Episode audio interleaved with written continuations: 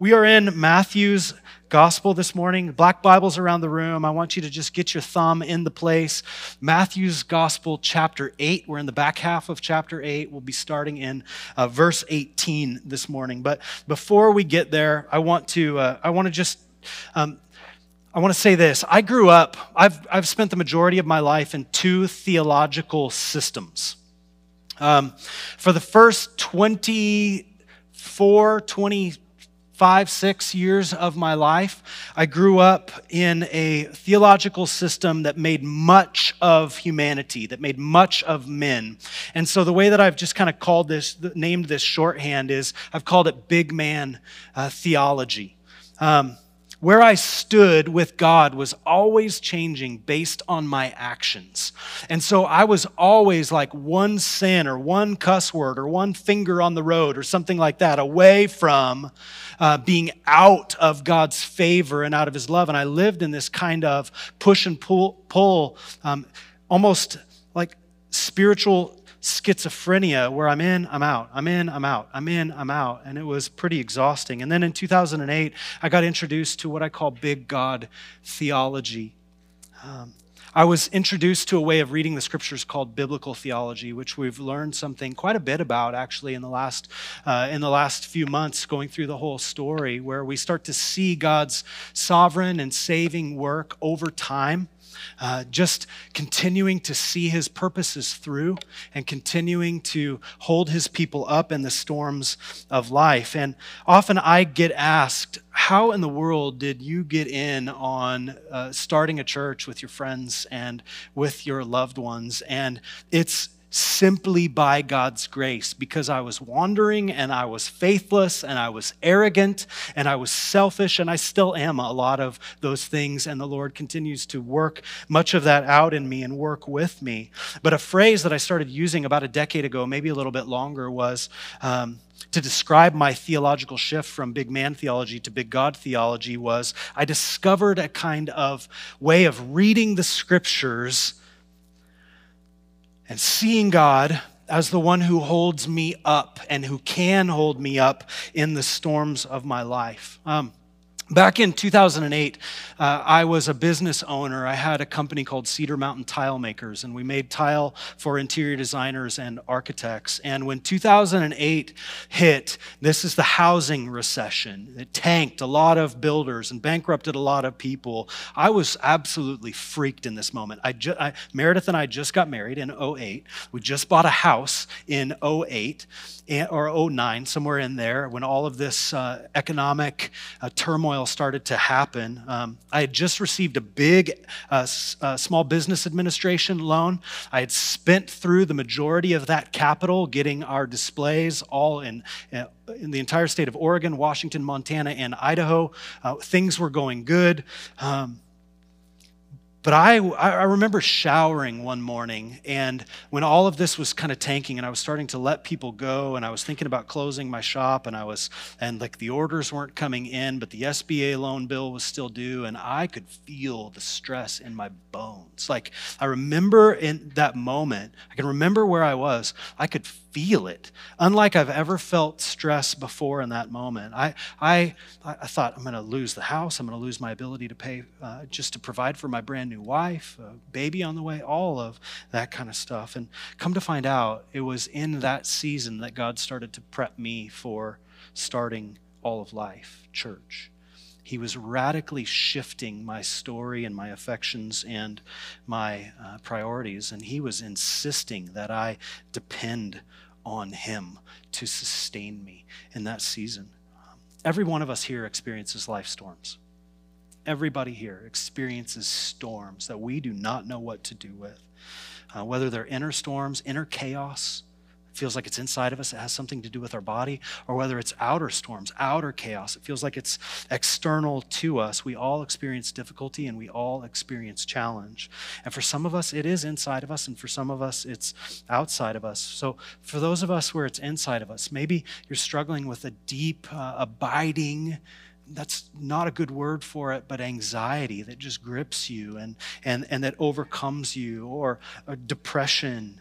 Um, maybe there's diagnosis, and maybe there's illness, maybe there's injury. There are things that are going on with your body that are really, really frustrating you and causing great um, just disorder in your in, in, in, your life or you feel like that's what it is. Never ending what ifs where your mind just cycles and loops over and over and you just cannot stop obsessing about things.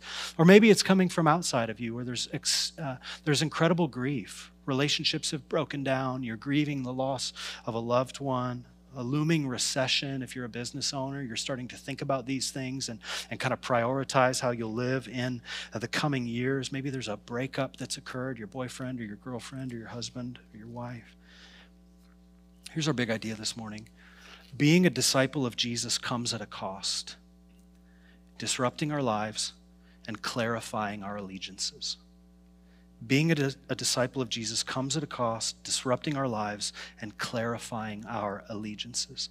I want to read, I want you to read. Hopefully, your thumb is there, your place is there in Matthew's Gospel, chapter 8, beginning in verse uh, 18 this morning. This is God's word.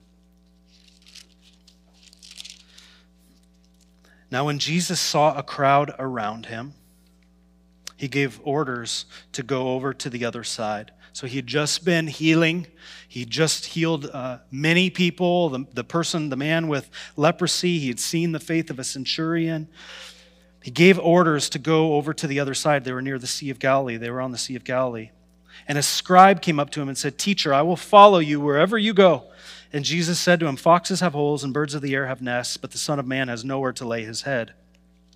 Another of the disciples said to him, Lord, let me first go and bury my father. And Jesus said to him, Follow me and leave the dead to bury their own dead. And when he got into the boat, his disciples followed him. And behold, there arose a great storm on the sea, so that the boat was being swamped by the waves, but he was asleep. And they went and they woke him, saying, Save us, Lord, we're perishing. And he said to them, Why are you afraid, O you of little faith? Then he rose and rebuked the winds and the sea, and there was a great calm. And the men marveled, saying, What sort of man is this that even the winds and the sea obey him?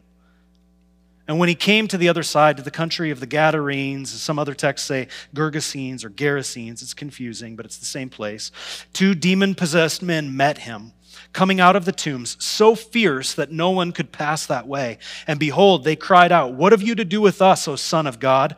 Have you come here to torment us before the time? Now, a herd of many pigs was feeding at some distance from them, and the, be- and the demons begged him, saying, If you cast us out, send us away into the herd of pigs. And he said to them, Go. So they came out, and they went into the pigs, and behold, the whole herd rushed down the steep bank into the sea and drowned in the waters. The herdsmen fled, and going into the city, they told everything, especially what had happened to the demon possessed men. And behold, all the city came out to meet Jesus, and when they saw him, they begged him to leave their region. This is God's word. I'm going to go with uh, three kind of big headers this morning. Uh, the first one is discipleship to Jesus comes at a cost. And we're going to take this in the three sections. So that's the first section. The second is Jesus' authority is disruptive to our chaos. And the third is Jesus' authority clarifies the quality of our discipleship. So, in this first section, in verses 18 to 22, I just call these guys these. Uh, it's the story of two would-be disciples who are coming to Jesus and and starting to trying to declare some allegiance to him, and I call them Mr. Big Head and Mr. Faint Heart.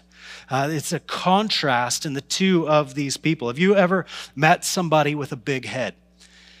If you met somebody with a big head, you know it. Like they'll, they'll come into a situation and they're kind of announcing, "Hey, I'm here." Like they want to be seen. Maybe it's kind of on the opposite end of that. Maybe their, uh, their, their attitude and posture towards you is, I don't need you. If their heads are really overgrown, they're kind of doing both in tandem. They're, they're proud to be there among you, and yet they're, uh, they have a sense that they don't, they don't really need you. You are expendable. Um, this Mr. Bighead guy, he comes, he's a scribe, and he comes to Jesus and makes this self assured announcement that's essentially, hey, good news, Jesus. I'm here. I'm going to come with you wherever you go. I'm in. I'm all in. And he's just kind of over promising right on that front end. Um, what a scribe means is a writer or a secretary. So scribes, they, they existed all throughout the ancient Near East.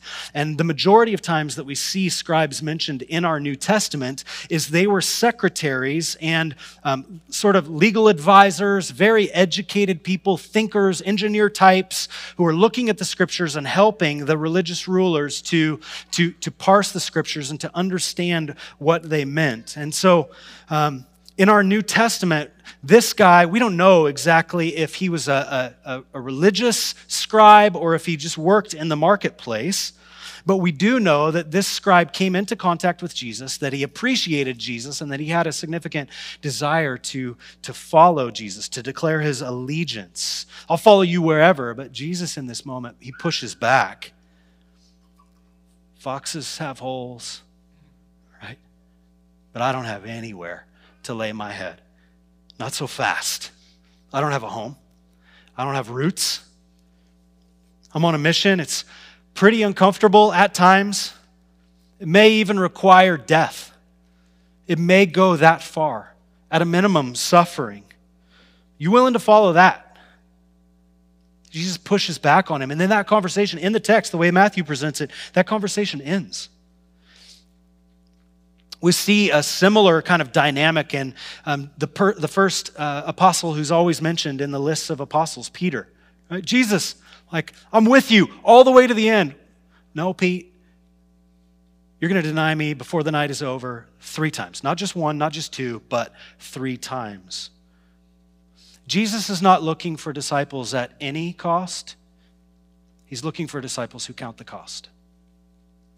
The quality of disciple that Jesus is consistently on the lookout for are those who count the cost, those who consider his claims and say, even if it means X, Y, or Z, great suffering, difficulty, turmoil, I'm with you. I've thought ahead. I've rehearsed those moments to the best of my ability. I'm with you. I want to stay allegiant, and by your Spirit, I will. By your power, I will. So, church, let's respect Jesus by counting the cost of what it means to follow him and find him worthy. The next guy who rolls up on Jesus is uh, Mr. Faint Heart. He starts with Lord. That's a pretty good start in this, in this text. Let me first go and bury my father. And Jesus says, Don't follow me and leave the dead to bury their own dead. I want to follow you, but there's something in front of you. My dad, he's just died, and I need to go back and help mom bury him. Do you feel the coldness in Jesus' response? Like it comes off the page. It feels a bit cold. It feels a bit harsh. It feels a bit callous. I hope you're, I hope you're reading the text like with a, a human angle on it. How would you receive that kind of news from Jesus? He's essentially saying, You need to prioritize me above burying your, your dad. And then he says, Let the dead bury their own dead. Let those who aren't a part of my kingdom, the walking dead, bury their own. You were dead in your trespasses. Those who deny Jesus Christ are named as spiritually dead. Jesus, in this moment, is pressing on the commitments of Mr. Faintheart. He's pressing on our commitments as the readers. It feels harsh. Um, Dale Bruner, a commentator on uh, this passage, he says this. It's, it's helpful. Jesus' view of secular society isn't flattering. Jesus looks at the world with clear vision. It's a place of the walking dead. The world is in mortal need of disciples who will follow Jesus into rough engagement with it. That means dangerous engagement with it. The world is death, discipleship is life, he writes. It's a powerful quote. He does see the world with clear vision, and he calls us to see the world with clear vision. It seems that, generally speaking, most self assured people they could be further from the kingdom than they realize. Jesus, I'm all in with you. I'll go the distance. And the faint hearts who do have some objections may be closer than they think. It's interesting that in this account, we see very little in this account, but it's only to the faint heart. Where Jesus is, is loved genuinely, but in second place, he's kind of got the order wrong loving neighbor and then loving God. Does Jesus give the invitation to follow? Our priorities matter to Jesus. And he's got a response to Mr. Bighead's claims and Mr. Faintheart's requests also. Implied in Jesus' answer is that he deserves first place. And if we truly love him, we will make him first. And it could really hurt, and it could make us feel vulnerable. It could uh, press on our insecurities as our assumptions and as our comforts are disrupted. There is a cost to following the Lord. It comes up all the time in your workplace, on social media, in neighborhoods. The moment you bring up the name of Jesus in conversation with people who you don't know where they stand with him, there's that brief, awkward moment where people are anticipating what is going to be said. Jesus' authority, this is the second point here, Jesus' authority is disruptive. One of the things that Jesus, it, it, disrupts all kinds of things, but one of the things that Jesus' authority uh, disrupts is our chaos. And so we're going to turn to verses 23 through 27. We move from these two would be disciples in this moment where Matthew is asking us to clarify our commitments and to count the cost. We do see now some disciples who apparently do count the cost and they actually get into the boat with Jesus. So here's what I want you to do uh, for, for a moment uh, if you would, I just want to help uh, get us into this situation. So, if you're willing, I, I, want you to just kind of settle in where you are and, and, and close your eyes. Uh, I want to just try to try to help you imagine uh, this moment. You've been with Jesus. You're one of his disciples. You're walking closely with him, and you've left everything that's familiar to you to follow him.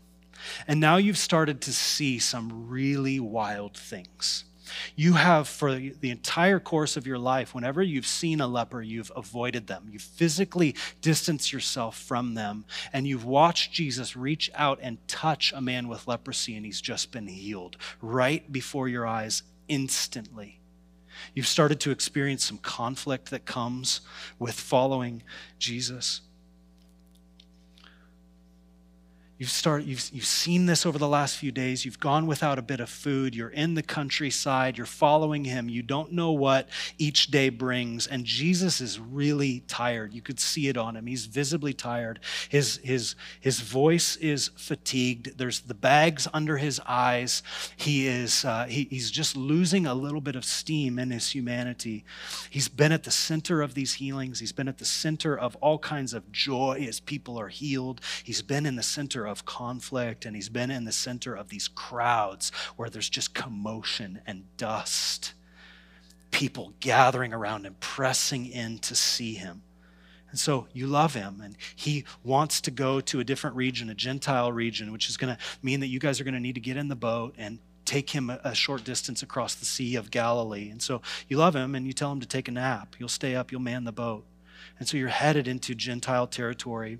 You've never been there before, though. You don't exactly know what to expect, but you think, you know, it'll be a quick near to shoreline trip on the boat. And so you get out into the waters, and, the, and, and things look good, but it's dusk and pretty soon, on this great lake that's massive, three times bigger than Lake Coeur d'Alene, there's a mountain that's 10,000 feet, just a few miles in the distance, that looms over it. And you know it has a reputation of having storms on it, but now you begin to experience one for yourself. And you start to question, you're wondering what's going on in this moment. How serious is it going to get? And as the warm air from the sea rises up and hits the cold air coming down off the mountain, a chill comes over you and you can feel it. It's that quick, weather chill that you can feel on your skin and the sky darkens but you're with some fishermen who grew up on this lake and so they're assuring you it's going to be okay they can they can manage it but all of a sudden this lake starts sloshing and it comes on you out of nowhere. And Jesus is really tired. He just keeps sleeping. But you are all starting to glance at each other. You've got some looks of anxiety Water starts to slosh up and, be- and hit the sides of the boat and slosh into the boat, and it's going from side to side, and you're starting to recognize that you're swamped. And now there is, or you're beginning to be swamped, and now there's a flurry of activity on this boat. And so people get up and they're manning sails, and you're gathering things that are strewn across the floor, you're bailing water, and you look over at Jesus and you're like, is he still sleeping? That's so weird. Somebody wake him up we're going to go down. We could potentially capsize. This is really serious. Hey, Jesus, we could die here. Get up. And in that moment, he wakes up. He takes a quick inventory of the situation. He postures himself up on the stern where he was taking that nap, and he says something that you don't have a category for. Why are you afraid? Oh, you of little faith and there's some sort of deficiency in you that he begins to point out here. When you're in, a, in, in this moment, you're in a bit of hysteria and you expect others to be in hysteria, but instead they're calm. It's jarring. Crisis situations need cool heads, not uh, big heads or hysterical heads. So just continue imagining this. Jesus sits up, he says that to you, he looks out on the waters, and then he rebukes the wind and he rebukes the sea, and the waters go calm. And the wind dies like that. You don't have a category for this. One commentator says the waters were healed in all kinds of chaos and turbulence.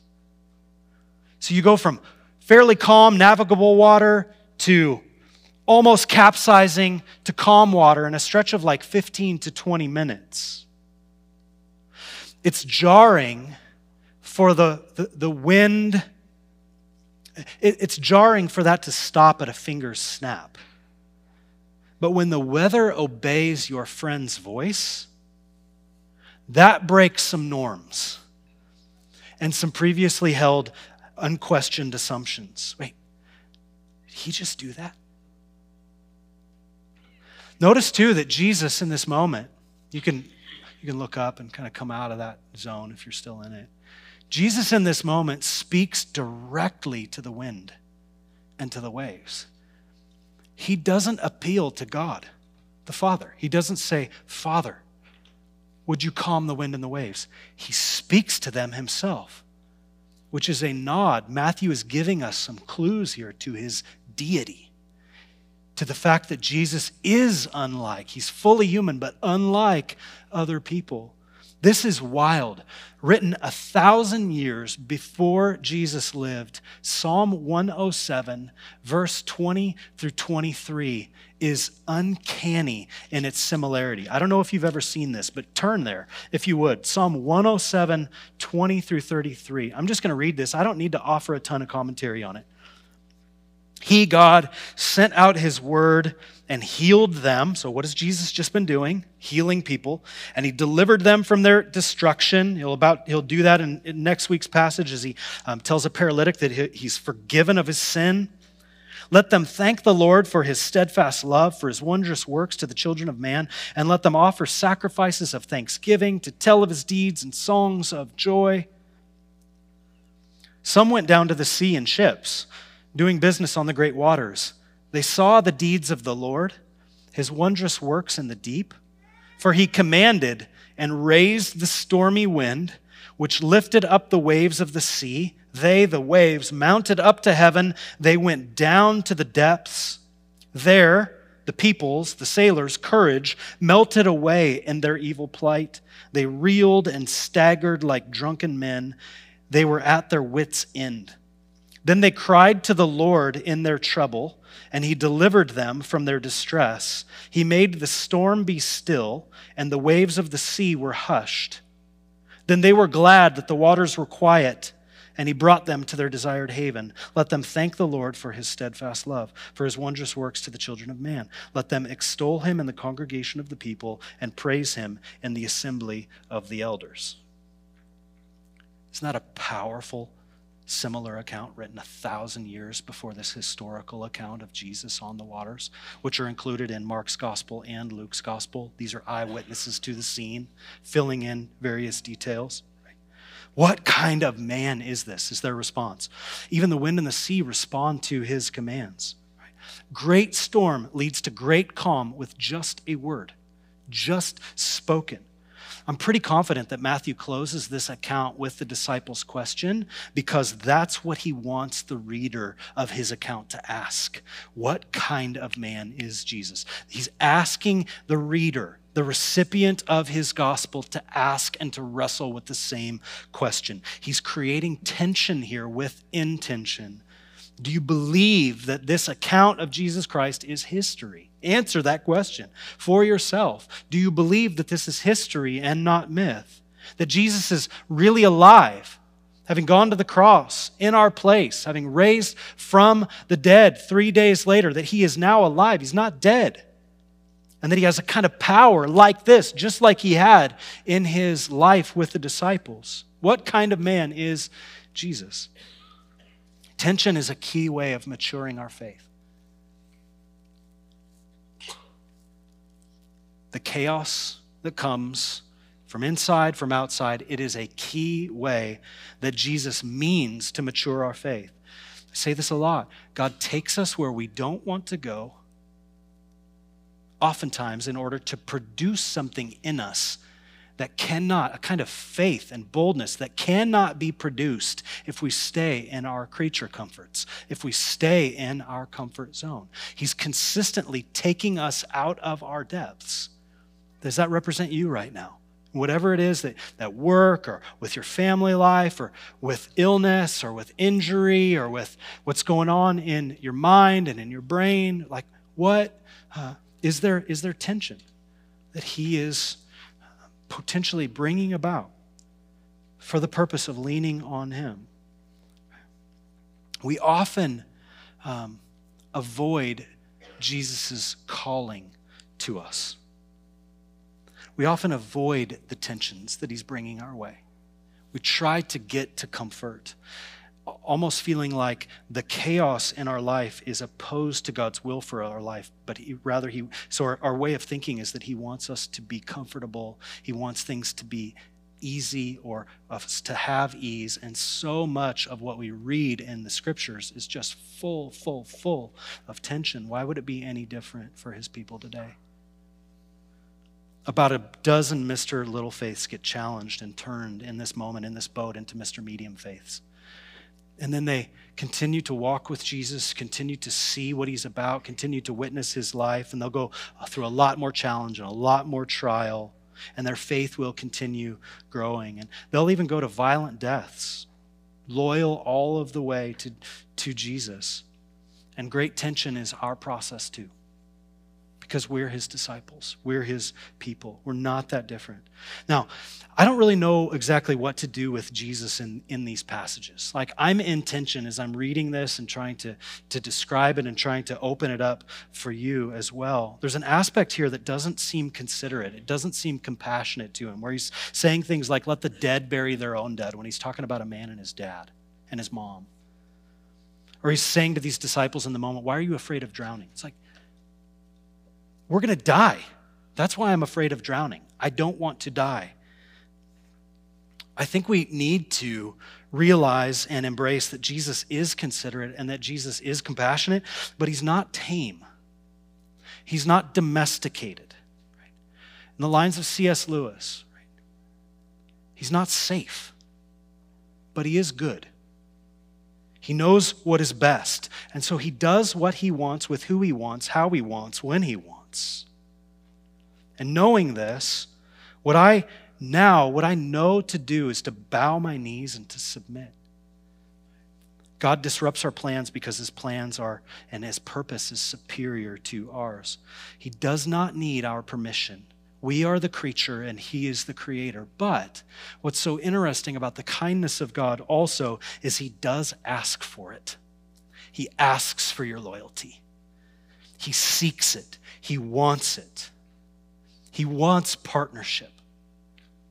When storms arise in our life, faith in his salvation will be rewarded, and you can trust these disruptions. And his authority, it not only disrupts, but it is constantly testing our allegiances. And this is my final point here Jesus' authority clarifies the quality of our discipleship. We're in verses 28 through 34, this story of uh, this account of these two demon possessed men. Now, Mark's gospel and Luke's gospel, they say there's one demon possessed man. Matthew's gospel says there are two. Um, the only way to reconcile is that in Mark and Luke, there's, a, there's, there's one who was in the background and there's one who was in the forefront, and Matthew decides to talk about the one in the forefront. Did I just say that wrong? In Matthew's gospel, there's two, and in Mark and Luke, there's one just for clarity. I don't know what I actually just said. Um, there, is, uh, there is no neutrality with Jesus. There isn't neutrality with Jesus. One thing to notice when we're having conversations uh, with people outside of the church or outside of uh, the faith about Jesus is that they're, people are typically for him or open to him or against him. So they're curious or they're open or they're affirming in some way he's a good man, he's a wise teacher, he's right, he's a miracle worker, or they're opposed to him where he's a myth, he's a figment of your imagination, right? He's an impostor, he never existed. But when we get into, when a person gets into the specifics of Jesus' teaching and his claims, the neutrality fades quickly because Jesus has a demand for people's lives, on people's lives. People are typically in that moment when you start to wrestle with his words and the Sermon on the Mount on the page, people, people are typically for him or want no part of him. That middle ground separates and, and thins. Now, when Jesus uh, arrives, on the, the other side in this boat after this voyage and calming the storm on the Sea of Galilee. This is a place called the, the Gadarenes, and these two demon possessed men, they come up to Jesus, and the language here indicates a confrontation. Like they are ready for a confrontation because Matthew tells us that people could never pass that way. They had to reroute. So this is likely on a road or a path or something. So as they're coming into this region, maybe there were a few boats on the shore, and that's how, and maybe there's like some, some some, buildings or some outbuildings or something like that near the shore. And so they knew Jesus directed them, this is where we're going. Uh, and the, the, demon guys were used to, these demonized men were used to these confrontations. And so are the people. And so the people avoided it. And they come out of these tombs that's where they were. You should read Luke's account and Mark's account because they give way more detail. Matthew is crazy concise here. His is just like, his account is sharp. His account is trying to just show us the authority of Jesus, forget all of the details. But Mark and Luke, they're like getting into the minutia. They're like telling us that the guys were naked. They didn't wear any clothes and they'd cut themselves with rocks and they'd scream out from this cemetery area and people could hear them. And so they were actually tormenting the townspeople the demonic spiritual realm knows God. They sense his presence with great clarity. And in this moment, they don't deny him or his authority. Um, Jesus' brother James would say that yeah, you guys, church, you believe that God is one. Even the demons believe in God and they shudder. They believe in Him, but they are opposed to Him. They hate Him. They recognize His authority. And so as they come up and they approach, there's something different about the Lord Jesus. When you are around, working around a, a bona fide follower of Jesus, and you guys haven't like introduced yourselves to each other on those terms, have you ever noticed that we have, we quickly have a sense like, I think that person is actually a follower of Jesus. And then the conversation comes up. Our spirits bear witness with the spirit and their spirits that we are brothers and sisters in those moments. And the demons and the demonic, they have a way heightened sense of God's presence. They know that Jesus and the Father are one. They know and believe that he is the Son of the Most High God. What are you doing here? Have you come to torment us before the time? And so they beg Jesus not to disrupt their situation and not to send them back into the abyss. Maybe that's a place where then they're tormented and they can't have their way, but they're subject to all kinds of uh, of evil themselves. And so they identify this herd of pigs, Gentile bacon, just grazing a, a, a good distance away. This is, um, this is clearly a Gentile area. The Jews would have nothing to do with swine at all. They beg for permission to go into these pigs. There are about 2,000 of them, Mark's account tells us. And Jesus, with a word, tells them to go. And the demons here, it's not just one, but they're in the plural. Matthew and Mark's account will give us numbers. One of them identifies themselves as legion, which could be up to 6,000 demons in one person or two people. And so they go and they inhabit this herd of pigs, and these pigs go off, they, they, they go into hysteria and they go off a steep cliff and drown themselves. Now, Jesus uses two extraordinary events to arrest the attention of the local people the healing of the demonized and the loss of food and income for the Gentiles a good deal of wealth was just plundered in a moment. The herdsmen, they witnessed this extraordinary event. They, the, Matthew tells us that they flee and they go and they tell the whole city. So there's some sort of a local populace there. Don't think about it complex and spread out like our city. Think about it like an ancient city where word of mouth travels so fast because everybody is right there. And they're like, these guys, you know them, you know the stories. We tell ghost stories around the campfire about these guys. All the kids are afraid of them. They're sitting and clothed in their right minds right now. Something has happened and a guy did it to them. And the whole city comes out to, to see and the townspeople confirm it in great numbers. But even though they see the change in, the, in these demoniacs, they beg Jesus, the rescuer, to leave and leave them unchanged. They tell him to get out, they evict him. The herdsmen, the people, they were afraid of the demoniac, but now there's somebody before them even more powerful. The man before them, Jesus, had power over a demoniac who they couldn't bind and they couldn't subdue, which means that they couldn't control Jesus either. And so instead of seeking to know if Jesus was any different, they beg him to take off, to depart. And the tragedy of this story, I hope you see it, is that he granted their request. Jesus' intrusion cost them their jobs, cost them a good deal, maybe not their jobs, but cost them a good deal of their livelihood. People do not want Jesus to mess with their stuff and their life and their trajectory and the perfect plan that they have set themselves up for. We want a tameable Jesus who lives according to our rules, not a Jesus who comes on his own terms. Ask yourself is there anything in my life that Jesus cannot touch?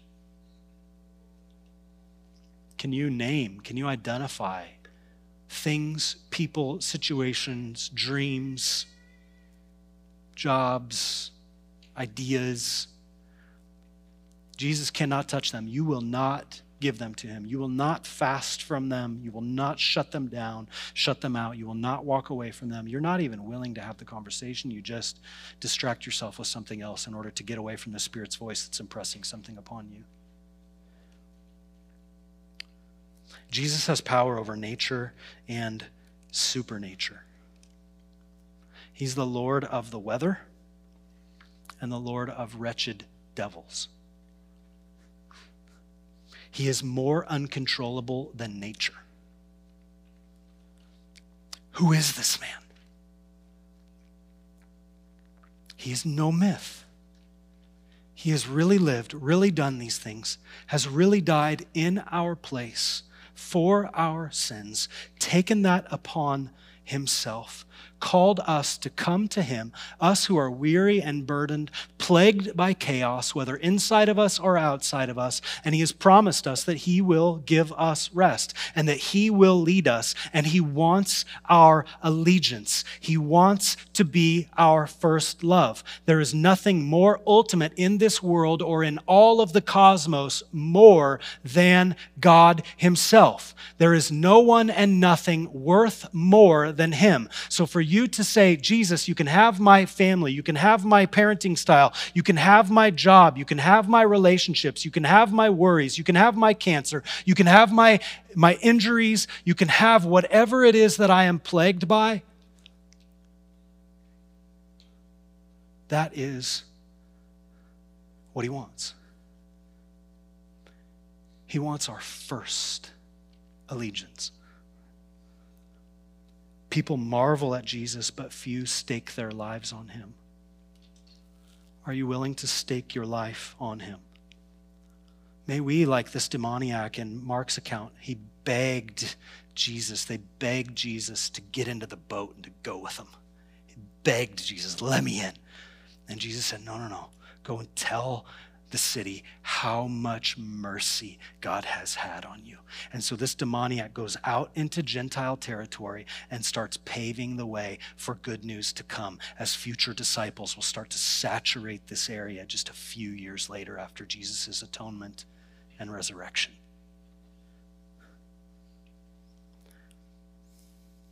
The chaos of my crisis in 2008, as I felt like business was going to fail it staged a massive shift in me. And I actually shuttered it. I, I, I, ended up closing it down. I moved it to my own house. I kept it going for a time, got full time work in Spokane at the same time, was having a baby, working for a church part time, keeping my business alive in the garage part time, and then, and then working full time, managing a tile and stone warehouse in Spokane. I was a busy guy in that moment, in that season of life. Shuttering that business was painful and it was discouraging to me. I didn't know what the future looked like. But Jesus pushed me to wrestle down answers about my priorities. And had I experienced the financial success that looked inevitable in 2006 and 2007, I might have missed the opportunity to become a pastor and to leverage my time and my energy, my comforts for the sake of the gospel. I have a strong sense that there are a good deal of us in the room who have sensed God's calling on us. He's asked us to do particular things. He's asked us to function in particular ways. He's asked us to obey Him. And we get freaked. We're comfortable now, and I'm not willing to step out. And so we hold back and we avoid and we avoid and we avoid and we avoid. Is that you? You have a sense that God is, the Spirit of God is speaking to you this morning, saying, I've been asking this of you for years, years and years, and you keep running, you keep avoiding, you keep holding back. Can you name that?